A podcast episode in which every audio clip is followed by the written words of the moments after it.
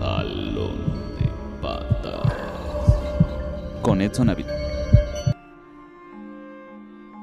¿Qué tal gente? Espero que se encuentren muy bien en donde sea que estén escuchando esto.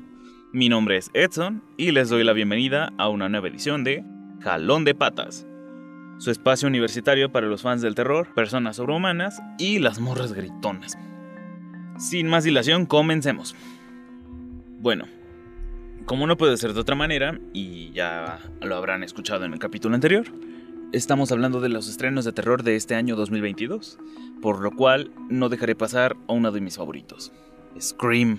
Scream de 2022, o Scream 5, o Grita como llegó aquí en México, como le quieran llamar. Esta película, pues, si no tenían idea, llegó 11 años después de la entrega anterior que fue la cuarta película, Scream 4, y fue la segunda película en la saga en tener una pausa de 10 años para tener otra película. Y pues aquí entró que se murió Wes Craven en 2015, su director y creador de todas las entregas antes de esta, por lo cual pues quedó en un hiatus las entregas de las películas. Habían salido dos series de las cuales la verdad no vale la pena hablar aquí, pero tal vez lo haga después. Y tardó mucho en volver la saga para entonces. Ahora nos presentaron un nuevo reparto con una trama, pues ya saben de qué va la película, ¿no? Si te llaman, te matan y tienes que vigilar bien quién entra por la puerta. Pues siendo una de mis sagas favoritas desde que tengo 12 años, toca hablar de ello aquí. Así que hay que entrar primero en contexto. Muy bien. Para empezar tenemos la muerte de Wes Craven. Wes Craven es creador y director de la franquicia Scream desde su primera entrega en 1996. Él dirigió y coescribió junto a Kevin Williamson la historia original, además de haber trabajado en otra franquicia muy conocida por muchos, que es Pesadilla en la calle del infierno. Así es, las películas de Freddy Krueger. Y las versiones originales de Las colinas tienen ojos y La última casa a la izquierda. Nuestro querido Wes Craven falleció en 2015 debido a un tumor cerebral, y los planes de una quinta y sexta parte de Scream quedaron pendientes. En primera porque la cuarta entrega de Scream no tuvo el recibimiento que se esperaba. Tuvo una recepción pobre en taquilla y aunque la crítica realmente no la aplastó, tampoco es que la haya elogiado tanto como sus entregas anteriores. Además de que la tercera entrega ya venía de... Tuvo unos problemas bien graves la tercera entrega. Quienes sean fanáticos sabrán que es una de las que menos miedo da, es una película más parodia que película, y esto se debía a que Kevin Williamson no estuvo involucrado en el guion como lo estuvo en las primeras dos. Después optaron por darle una oportunidad en una serie para Netflix, que de hecho no era necesariamente para Netflix, pero Netflix compró los derechos y la distribuyó, siendo pues sí, uno de esos trabajos de Netflix tan horrorosos que, en serio, uno se pregunta por qué hicieron eso. Tiene lugar en una historia paralela, no es necesariamente con Sidney Prescott, sino con otra protagonista del cual no recuerdo su nombre, porque en serio nadie se acuerda de su nombre, es una historia tan mala, que entonces cuando se estrenó la serie, Kevin Williamson y Wes Craven participaron de forma muy sutil en lo que hicieron. Eh, eso pues se refleja en la calidad que tuvo la serie.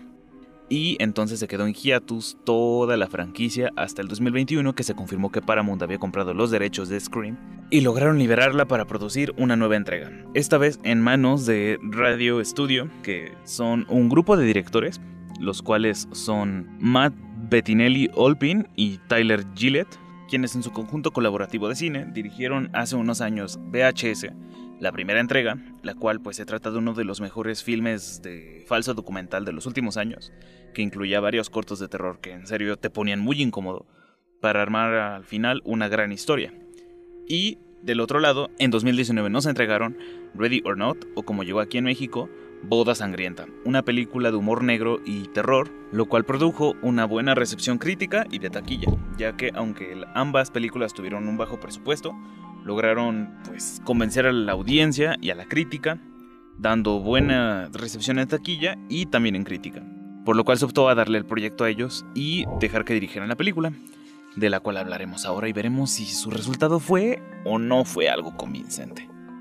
Para lo cual es mejor irnos directo. Bueno, primero les diré que esta fue la primera película de toda la saga que pude ver en el cine, debido a que cuando salió la cuarta película yo tenía como 10 años, y pues no, no tuve la facilidad de ir a verla al cine. Pero esta entrega, este reinicio, es la primera vez que voy a ver una de estas películas al cine, y me llevé pues una sorpresa, realmente. primero pues voy a dejar en claro que no estoy elogiando completamente la película, porque aunque me gustó y todavía la disfruto, no es que haya sido una maravilla de película. De hecho, siento que haberse basado tanto en la primera película la afectó. ¿Por qué? Porque si viste toda la franquicia, te darás cuenta desde el principio que es prácticamente una calca de todo lo que pasó en la primera película de 1996. Estás viviendo prácticamente un déjà vu. Sabes qué va a pasar, sabes quiénes son los personajes y de alguna forma te inclina a darte cuenta quiénes van a ser los asesinos. Cosa que me pasó a mí, ya que supuse desde el tráiler quién era el asesino y le atiné. Al menos a uno, porque ya del segundo sospecho un poco mientras iba viendo la película, pero pues me me distraje y ya, al final me tomó por sorpresa, aunque de cualquier modo ya lo había deducido. También podemos mencionar el casting, que incluyó a una latina en el papel principal, la cual es Melissa Barrera, una ex integrante de la academia y de hecho quien tomó rol de actriz, apareciendo pues de forma muy popular aquí en México como Isabel Cantú en la serie Club de Cuervos. La verdad, la verdad su actuación no fue la cosa más grande del mundo. Tiene unos zapatos enormes por llenar si nos referimos a Neve Campbell, debido a que pues tuvimos un personaje que se enfrentaba a una crisis emocional muy grande por la reciente muerte de su madre y que el pueblo en el que había crecido prácticamente ya no se sentía como un lugar seguro, además de la presión de los medios y la prensa cerca de ella, siempre atosigándola debido al caso de su mamá y cómo todo esto sucedía. Entonces, pasarle la antorcha a alguien así a un millennial fue un acto arriesgado que a mi parecer no salió tan bien que digamos. Y al final como secuela tiene un rol muy tonto porque se atreve a hacer una parodia de todo lo que es la misma película. A eso lo vamos a desarrollar un poquito más en un momento. Por lo cual pasemos de inmediato a los puntos buenos. Primero, ¿qué fue lo que me gustó? Aquí Nuevamente, no acabé de mencionar el casting, así que este será mi primer buen punto. El casting. Jenna Ortega es quien interpreta a la hermana de la protagonista, quien de hecho se llama Sam, y esta, Jenna Ortega, es Tara. Ambas son las hermanas Carpenter, quienes se separaron por problemas, pues... No sé si habrán visto la película o no, pero por una, un conflicto familiar de trauma y que tiene que ver con la primera película de una forma muy de alguna forma rebuscada, pero funciona. Bueno, aquí la actriz que terminó brillando más fue Tara. Fue Jen Ortega quien interpreta a Tara, dado que desde sus primeros 10 minutos en la película ya es una reina del grito digna. En serio, se roba la pantalla en cada momento que aparece, logra opacar a lo protagonista, que eso ya es o un problema o una cualidad, por lo cual yo quedé enamorado de Jen Ortega y espero que vuelva en cada secuela que la metan. También tenemos por su lado a Dylan Miner, quienes ya conocen por, por Tres Razones o 13 Reasons Why, u otra película de terror buenísima que se llama No Respires. Dylan Minet es muy conocido en todo este tipo de... Es uno de los actores millennial más conocidos, entonces está bien acertado. Mm, Mickey Madison, quien apareció en eh, Eras una vez en Hollywood de Quentin Tarantino como una miembro de la familia Manson, también funcionó.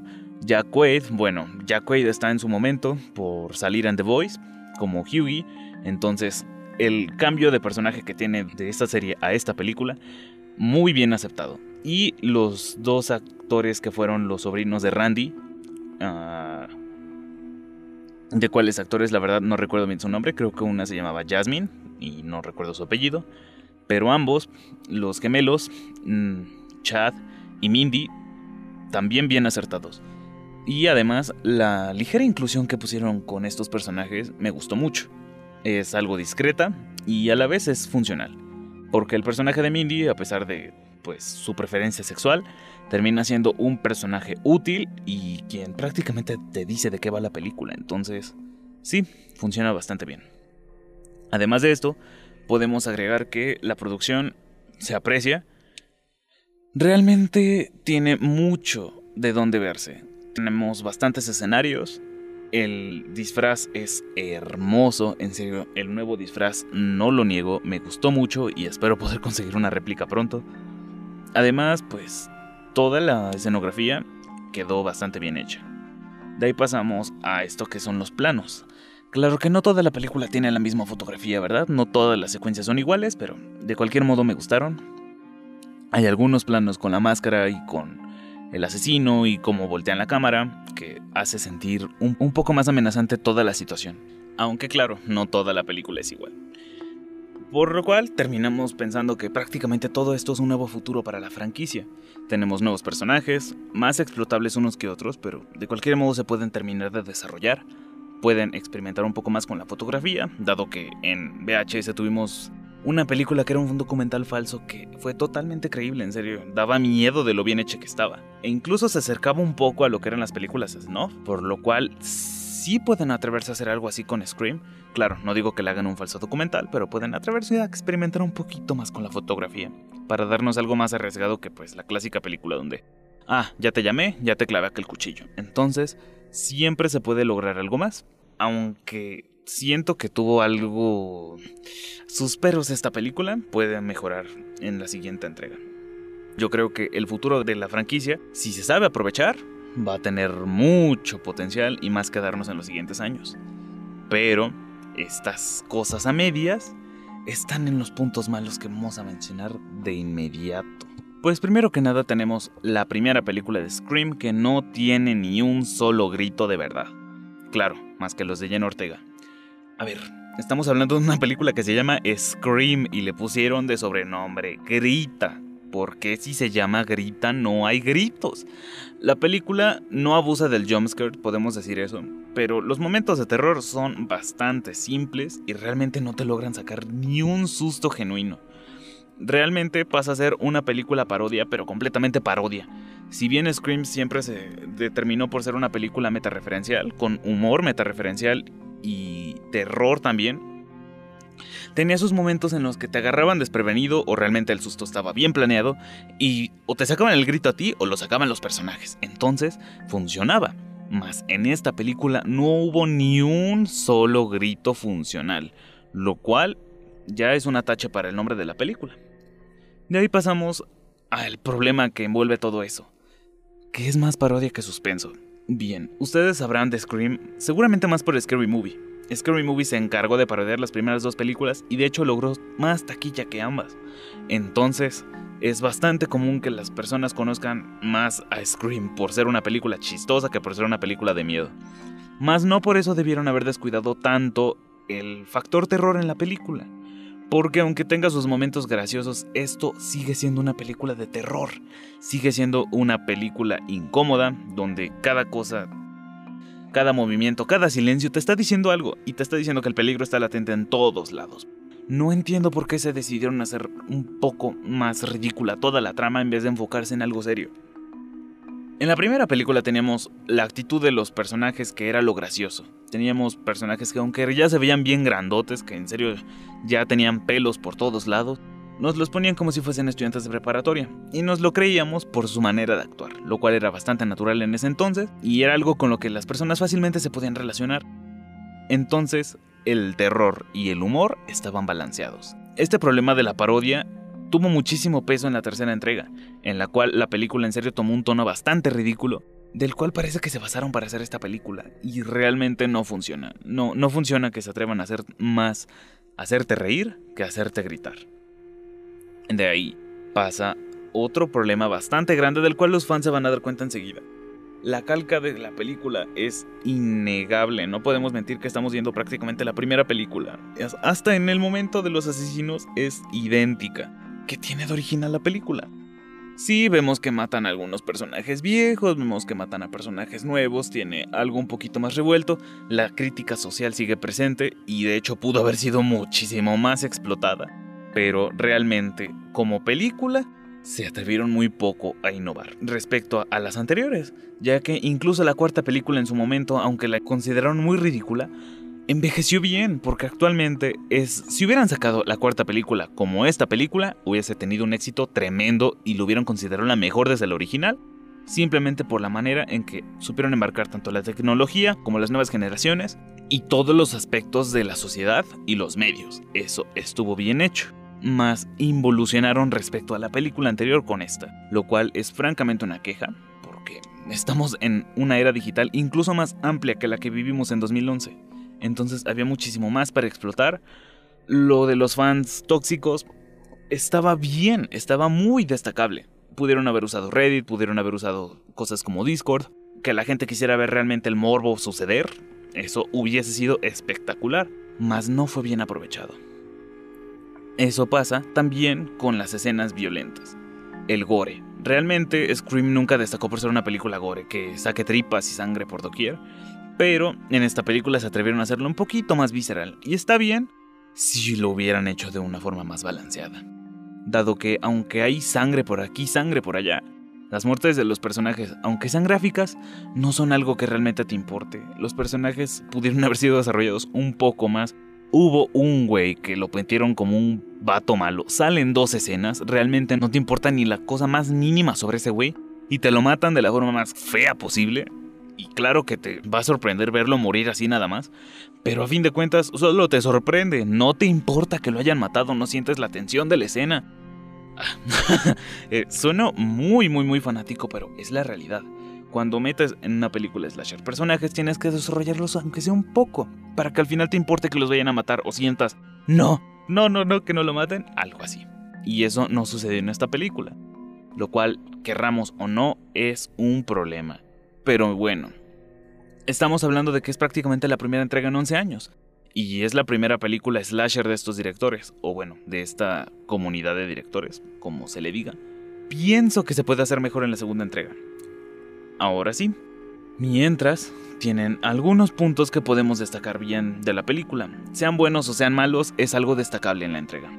Primero que nada, tienen una crítica al estado actual del cine. Como todo, prácticamente todo lo que puede salir a ver ahorita al cine son secuelas o remakes o precuelas o lo que metieron como término en esta película, recuela. Lo cual tiene muchísimo sentido. En cartelera actualmente tenemos Lightyear, que es un spin-off de Toy Story. Tenemos Thor, Love and Thunder, que es la cuarta película de Thor. Tenemos Mundo Jurásico, Dominación, que es la tercera de la nueva trilogía de Parque Jurásico.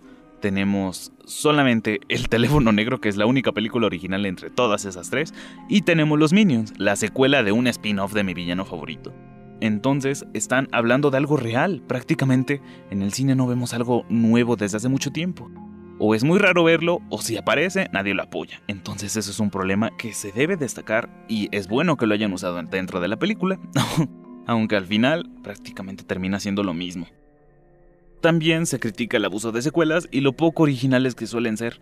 Y qué mejor ejemplo que lo que estábamos viendo, ¿verdad? Creo que fue un, un chiste que no nos esperábamos. También, las reglas en la franquicia. Tenemos por primera vez un personaje que aparece en la escena inicial y no se muere. Entonces, tenemos nuevas oportunidades, insisto. Se puede aprovechar mucho el potencial que tienen todos los nuevos protagonistas y la nueva era y todo. Es, es, son oportunidades, se les vea por donde se les vea. Y al final, pues quedan exactamente esas oportunidades para el futuro. Tenemos que puede suceder algo más grande, que pueden meter dos, tres, cuatro asesinos, metan los que quieran, pero que puedan atreverse a hacer algo nuevo con las películas, tal como buscaba Wes Craven. De hecho, en la segunda película se veía bastante más su intención y dio un tropiezo en la tercera, que quería hacer algo distinto, mas no le permitieron tener el mismo guionista. Y yo les aseguro que si hubiese tenido el mismo guionista que era Kevin Williamson, la película hubiera sido una maravilla porque pasó de un pueblo a estar en una universidad y de una universidad pasaron a estar en Hollywood, entonces eso pudo haber funcionado de forma espléndida. Pero viendo que estos directores tienen nuevo alcance, nuevos rostros, nuevo todo, podemos apostar a que sigan haciendo cosas distintas. De hecho, eso es lo que esperamos, que hagan cosas distintas. es mucho mejor ver algo nuevo a ver algo... Es mejor ver algo que ya conocías, pero en una versión renovada y bien hecha, no solamente que es una calca. Esta película no termina convenciéndome en tanto a lo que es una película, pero me gustó, me entretuvo y considero que es una secuela digna, más no superior a la anterior y mucho menos a la primera, que es de la cual se atrevió a copiar y prácticamente ese fue su pecado, intentar hacerse al original cuando no tiene nada y no había motivo por, por el cual volverse al original o intentar copiarla. Entonces, a Scream le podemos poner 3.5 estrellas. Vendría siendo un 7. Un 7 considerable. O 7.5 a la película. Si no la han visto, la pueden encontrar en digital o en Blu-ray en cualquier tienda de películas. Está doblada aquí en México y tiene un doblaje espectacular también, por lo cual los incito a verla si no la han visto. Claro, si son fans, seguramente van a tener la misma opinión que yo, y si no, es oportunidad para conocer la franquicia y después pueden ver las anteriores y sabrán de lo que hablo. Entonces, pues por este capítulo los abandono, los dejo. ya me escucharon mucho tiempo, en serio. Tal vez es mucha queja, pero lo siento. Ser fan de una película conlleva bastantes cosas, y entre ellas no cerrar los ojos ante lo que te entregan. Así que yo los motivo a que si tienen alguna afición por una saga y se dan cuenta de que están abusando de este tipo de cosas, las noten y las tengan presentes para cuando sigan saliendo las secuelas. Mi nombre es Edson y yo los dejo por hoy. Muchas gracias por escucharme, nos vemos a la próxima. Adiós.